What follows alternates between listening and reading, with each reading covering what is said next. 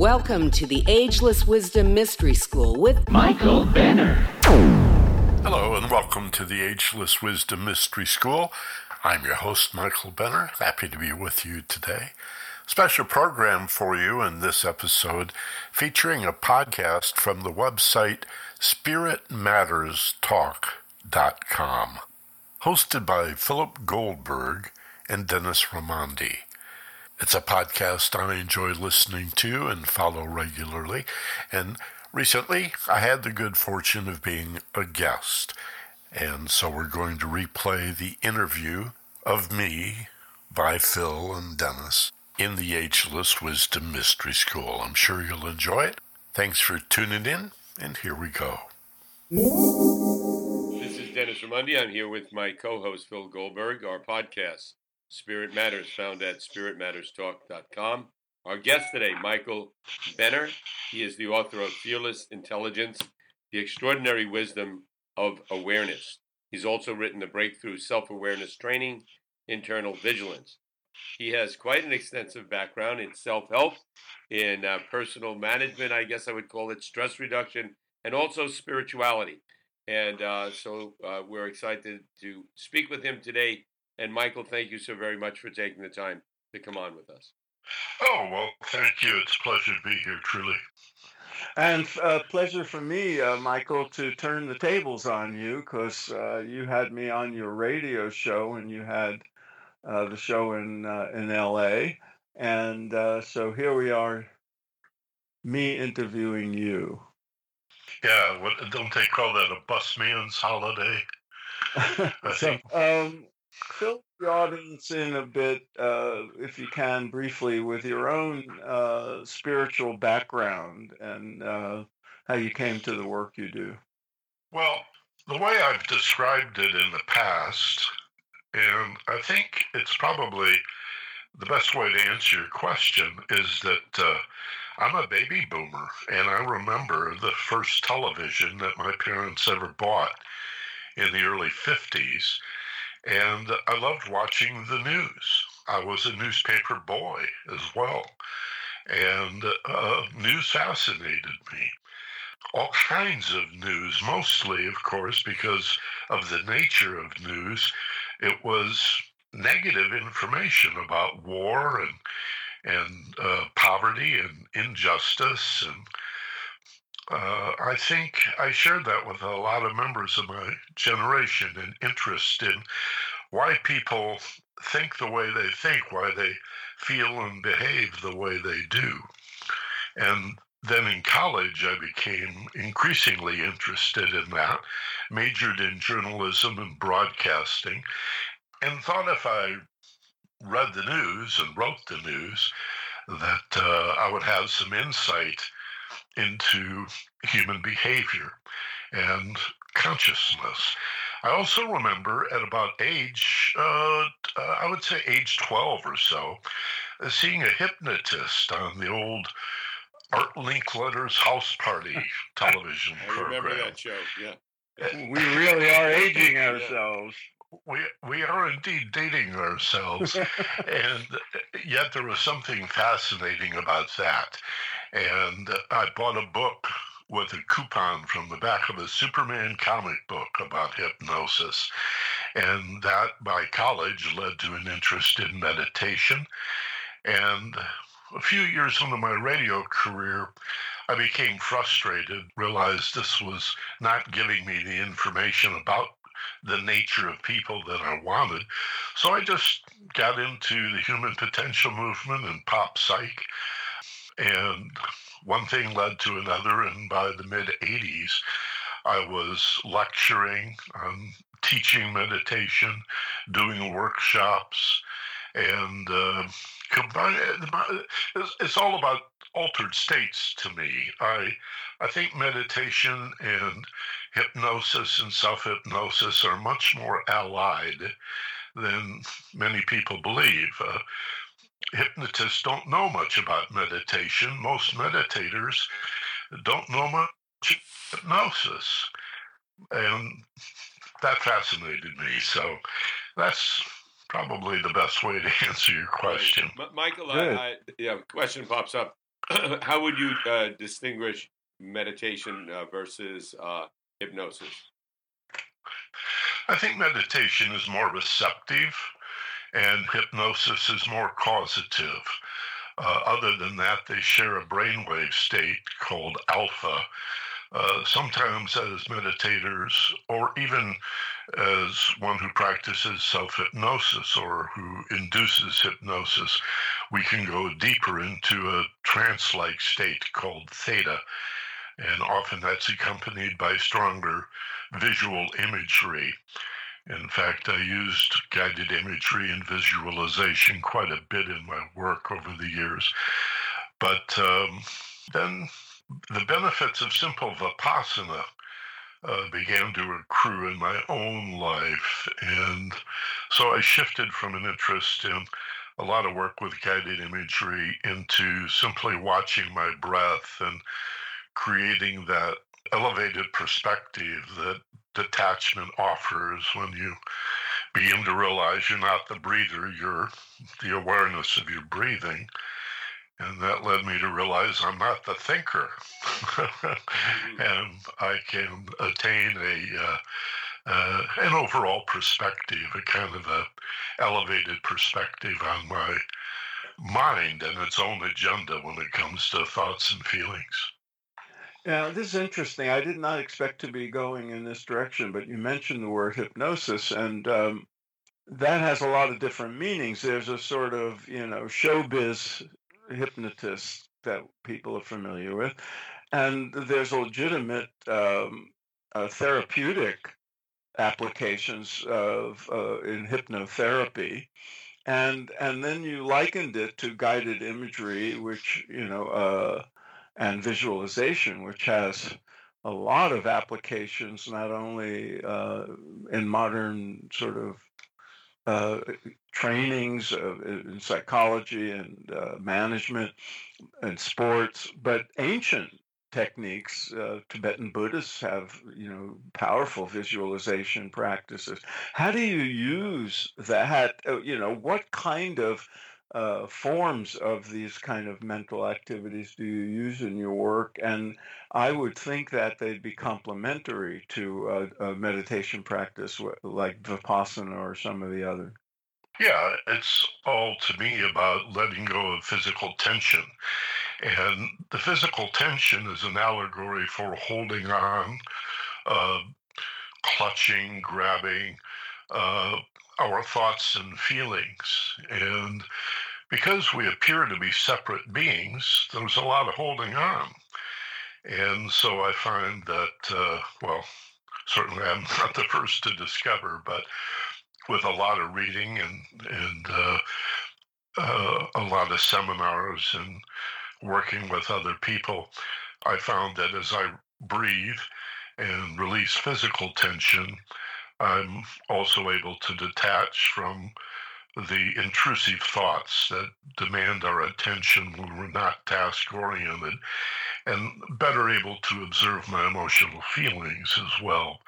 So I've never done stage hypnosis in my life, I have no interest in it. I understand that it really comes from sort of a shamanic tradition. Mm-hmm. A little bit of sleight of hand is a great way to create a receptive mind state if you're going to plant suggestions and speak to the unconscious mind. And uh, so I think this has been understood all the way back to the earliest times. There's accounts of it in Hermetic philosophy in Old Egypt, as well as uh, the the ancient Vedas and such in old Hindustan. And so that's been my application of it. I, I took Silva Mind Control when I was oh, yeah. just out of college in the early 70s. And that's basically visualization and self hypnosis. Mm-hmm. Michael, uh, when did you uh, make the move to radio and, uh, and then on to podcasting? And what was your goal at that time? Was it to um, uh, would send a message, or was it for entertainment? What brought you there? Well, I majored in radio. I worked my way through college as a radio guy. Uh, I had done campus radio, really enjoyed that. uh, did not like my business major, didn't know what I was going to do. Uh, the counterculture, I was in college in 66 through 70. So that's. Uh, I was there 67 to 71. So, yeah, it's the same period. I remember it well. Actually, yeah, I don't so, remember it so parts of it so well. But go ahead. well, that was the birth of the uh, counterculture, and uh, I, last thing I wanted to do was put on a suit and wear wingtips and and uh, you know go to work for General Motors or something. So I, I was looking for a different kind of a lifestyle, and uh, radio allowed for that. And I was good at it. I, I loved it. I really enjoyed it. I never could talk fast enough to be a top 40 DJ, so I figured the news would be a good idea. Uh-huh. And as I said, since childhood, I've always been interested in human behavior and the truth. The, the definition, my understanding of philosophy is it's a search for truth. And when I didn't find that in journalism, I moved increasingly into pop psych and philosophy and uh, I read books like Science of Mind by Ernest Holmes, and then I stumbled into the theosophical teachings. Uh, I studied Alice Bailey's work for several years in a classroom setting, and uh, it just all became part of the same thing to me, and still is my fascination in who we are and what we're for. And you had that radio program in LA uh, that uh, I was on a couple of times. Uh, what was it called again? Well, I did a program on KPFK for 14 or 15 years called Innervision. Innervision, that's it, yeah.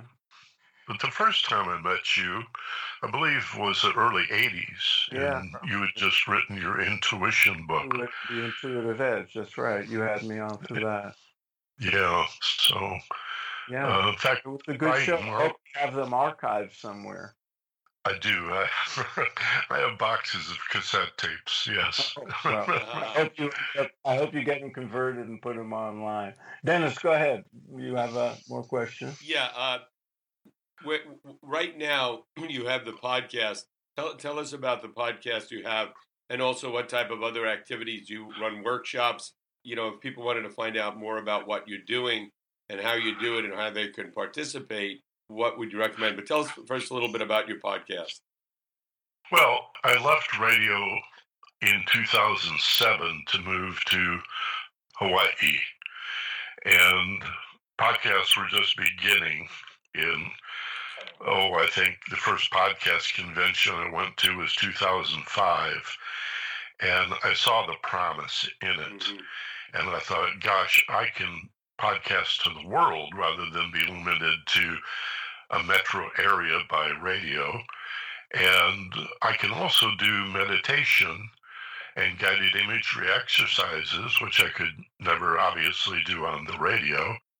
So I began to podcast from Maui in late 2007. And the podcast is called the Ageless Wisdom Mystery School uh, honoring the wisdom traditions of literally all religions and philosophies. Theistic and non theistic traditions have their wisdom traditions. And I like the name.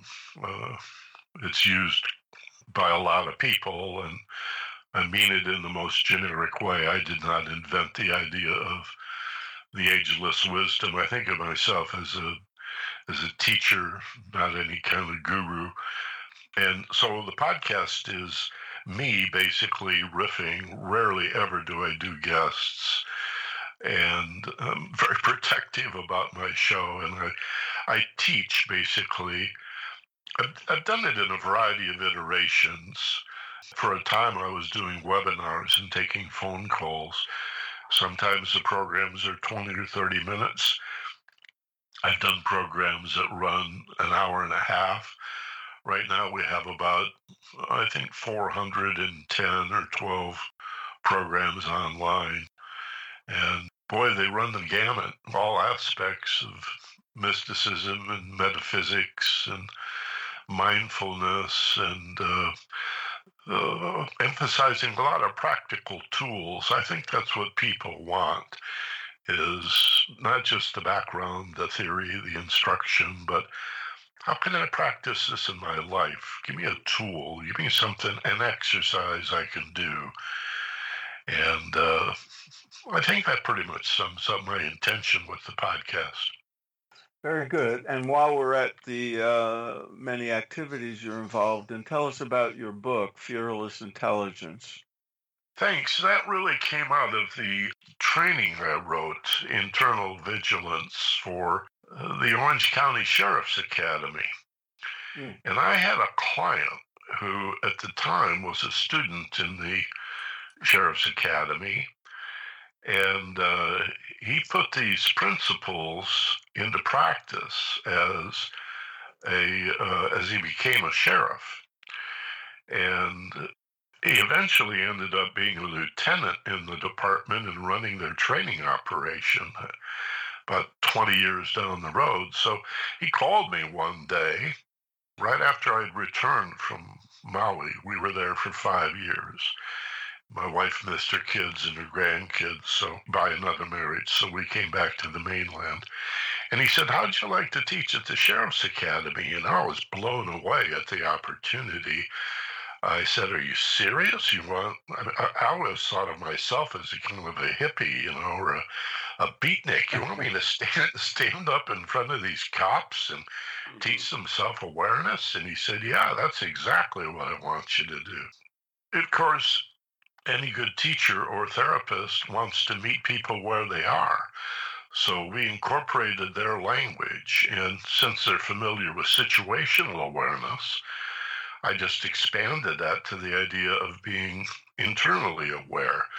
Uh, to monitor their stress levels, their their anger, their frustration. Uh, they're all walking PTSD cases, mm-hmm. as are many other Americans. I think we don't appreciate how severe stress has gotten in our society, especially in the last few years.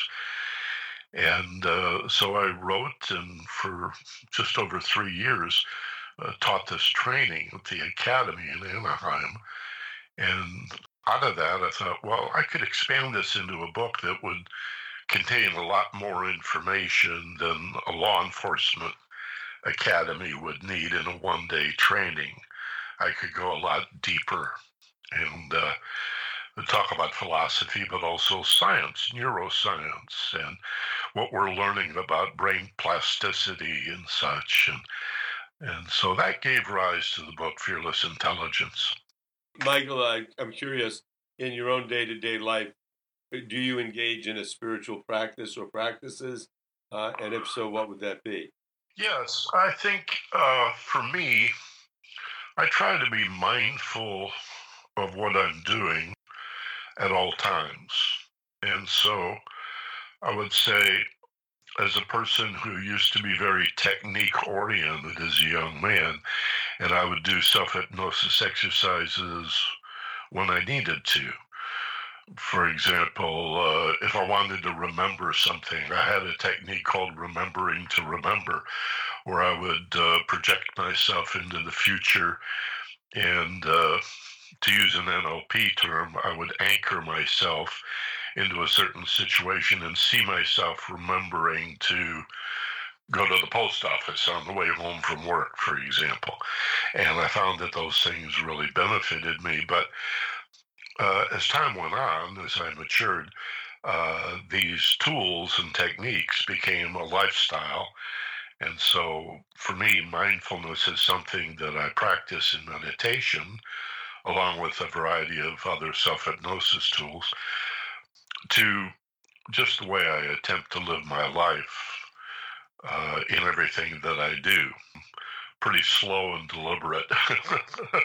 and uh, I've tried to find a balance between controlling my impulses and being assertive and just monitoring the way Michael Benner lives his life from a somewhat elevated, and by that I don't mean superior, you know, I mean like floating above. And uh, in fact, that's the first technique that I uh, taught in the police academy was a detached view of the situation. and to sort of freeze it or slow it down, expand the gaps between your thoughts. And so, living, breathing, that's my practice.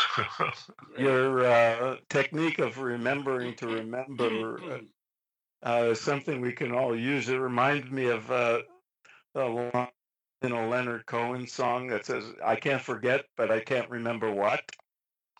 yes. um, anyway, in, in, in your use of the term awareness, uh, and which is uh, str- uh, a major part of the book, Fearless Intelligence, you subtitle it The Extraordinary Wisdom of Awareness. I wonder if you could link for the listeners um, the, the kind of awareness of uh, in, in the moment of awareness of what is going on through your senses and, and perception and so forth.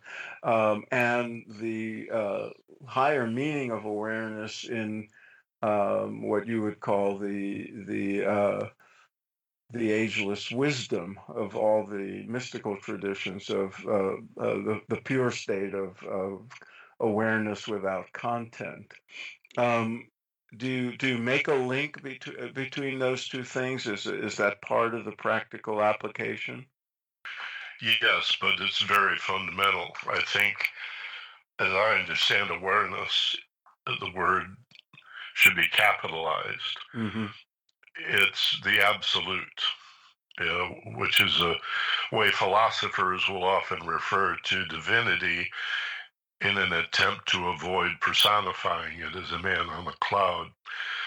And I also distinguish it, uh, as I've been taught, uh, from consciousness. Those words are often used interchangeably. Yes. But my teachers seem to agree that, in spite of uh, the fact that they're often viewed as synonyms, that consciousness is relative where awareness is absolute. Uh, awareness is sometimes referred to as effulgence, which is a shining brightness that stands behind all things and indeed is the ultimate reality and fundamental to our existence in form. Consciousness is the mind's attention on something. We're conscious of this, or we're conscious of that. And there's conscious consciousness, like I was prepared to talk to you today to do this podcast and looking forward to it. Then there's unconscious consciousness, for example, being asleep, but if uh, the alarm goes off, you hear it. You thought you were unconscious till the alarm went off. So, on some level, you were still conscious. But I think of awareness as standing above all of that. And even if something did not exist, if there was no existence or no self, uh, there would still be awareness. That's my understanding. But of course, the word can be used in a relative sense. Uh, gee, I wasn't aware you were standing there. When did you come into the room? So the words are interchangeable. Understanding is probably a good synonym for it. And that's a relative concept. How well do you understand it? How, uh, uh how awake am I? How aware am I? Well, um, it gets very complicated, doesn't it? Because I've heard uh, awareness and consciousness used in exactly the reverse of the way you you right. did. So let, let, let, me ask a question then. With, with uh, awareness standing above it all, then uh, and something Phil and I have discussed with many guests. Uh, do, do, you think awareness then is uh, dependent upon a brain, upon a human physiology, or is it uh, independent of a brain and filters through a brain, or uh, and whether that brain is functioning or not, that awareness will is uh, is uh, self-contained. It's not dependent upon uh, a a human being or any other creature. Yeah, the latter.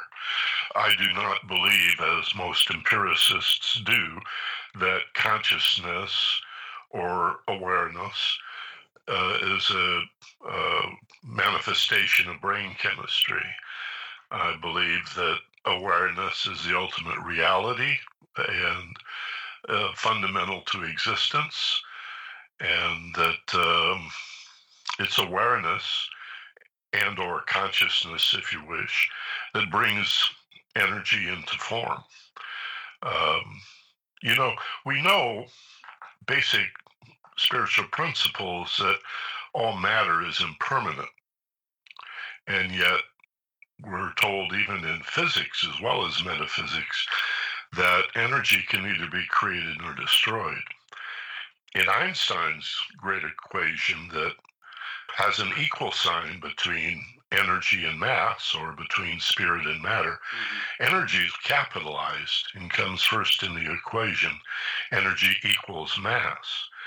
And quantum physicists for a hundred years now have been telling us that same thing the mystics have always said all matter, all mass, all physical dense stuff is basically an illusion that you get down to the fundamental subatomic level and we look at the double slit experiment, which is a classic experiment demonstrating that if you observe these manifestations of energy, they act like matter.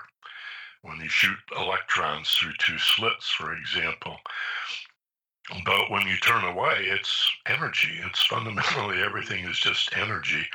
Well, consciousness, in the same way, is energy. It can't be created or destroyed. And uh, the mind plays a role, obviously, in directing that awareness into consciousness.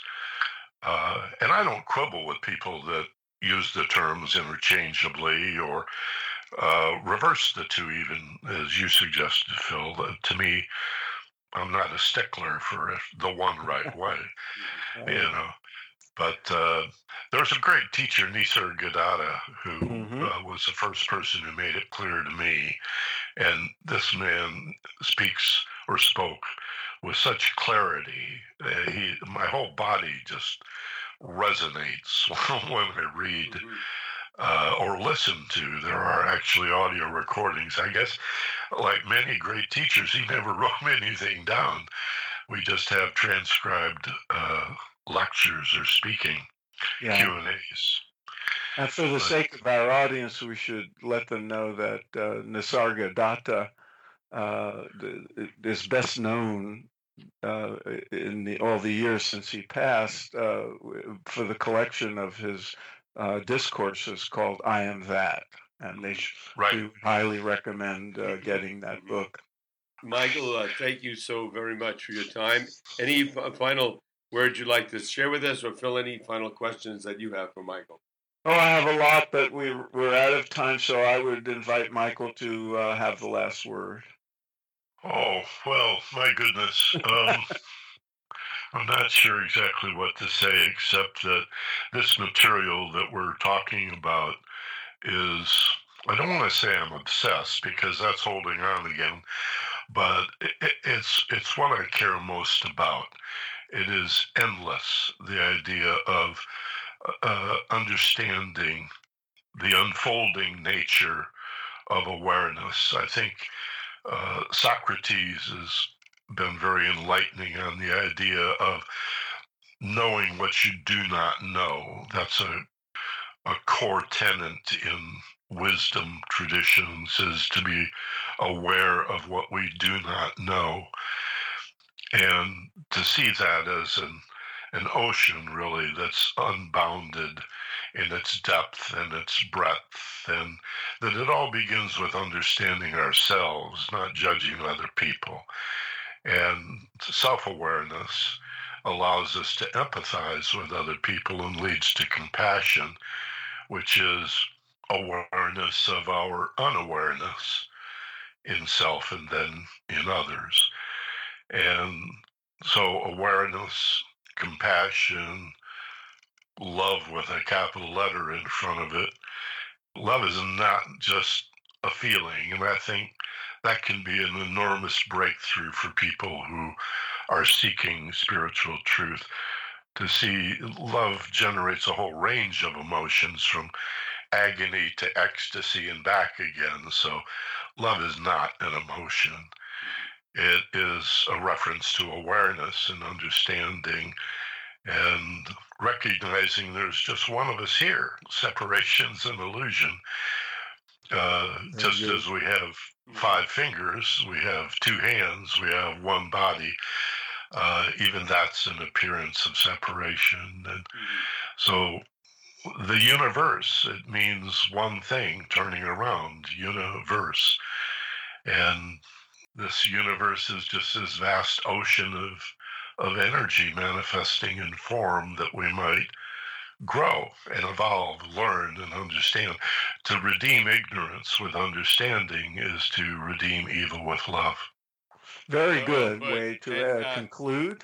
Right, and for our listeners, the website to go to is theagelesswisdom.com. We'll have all of that posted up and uh, all the information about uh, Michael, his podcast, his book, all, everything can be found there. Uh, thank you so very much, Michael, and I, I hope you can come back on the show sometime in the future. Oh, I would love to do that. Thanks, guys. Have a wonderful day. You too. Take care, Mike.